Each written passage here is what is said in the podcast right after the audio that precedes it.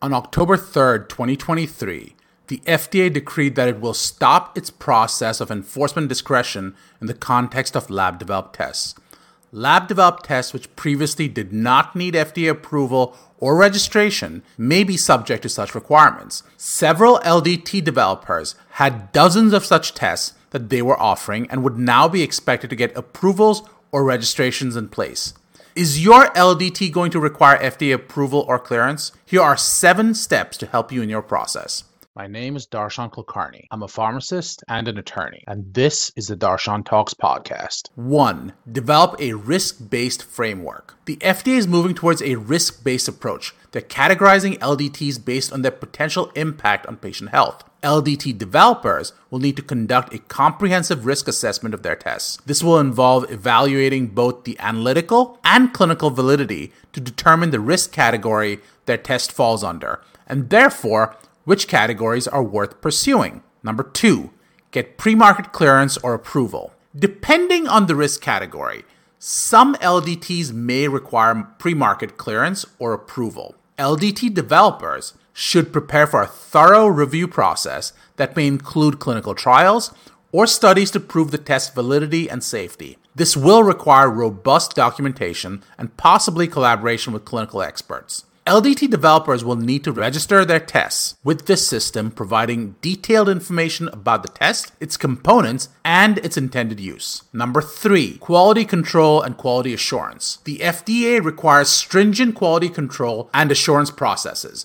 LDT developers will therefore need to implement and maintain a quality management system that complies with FDA guidelines. This will involve regular audits, both internal and possibly external. As necessary, the developer will also need to implement and update its systems and update the FDA as necessary. Number four, labeling and marketing. Approved and cleared FDA products have clear guidelines on how these products can be labeled and marketed. Developers should ensure that all marketing materials, including labels and marketing, are in compliance with FDA regulations. Number five, data security and patient privacy. With the increasing use of software and electronic data in LDTs, data security becomes an issue of concern. Developers will need to ensure that their systems are secure and comply with a variety of laws, such as patient privacy laws, including HIPAA in the United States, also be compliant with 21 CFR Part 11 rules. Number six, post market surveillance.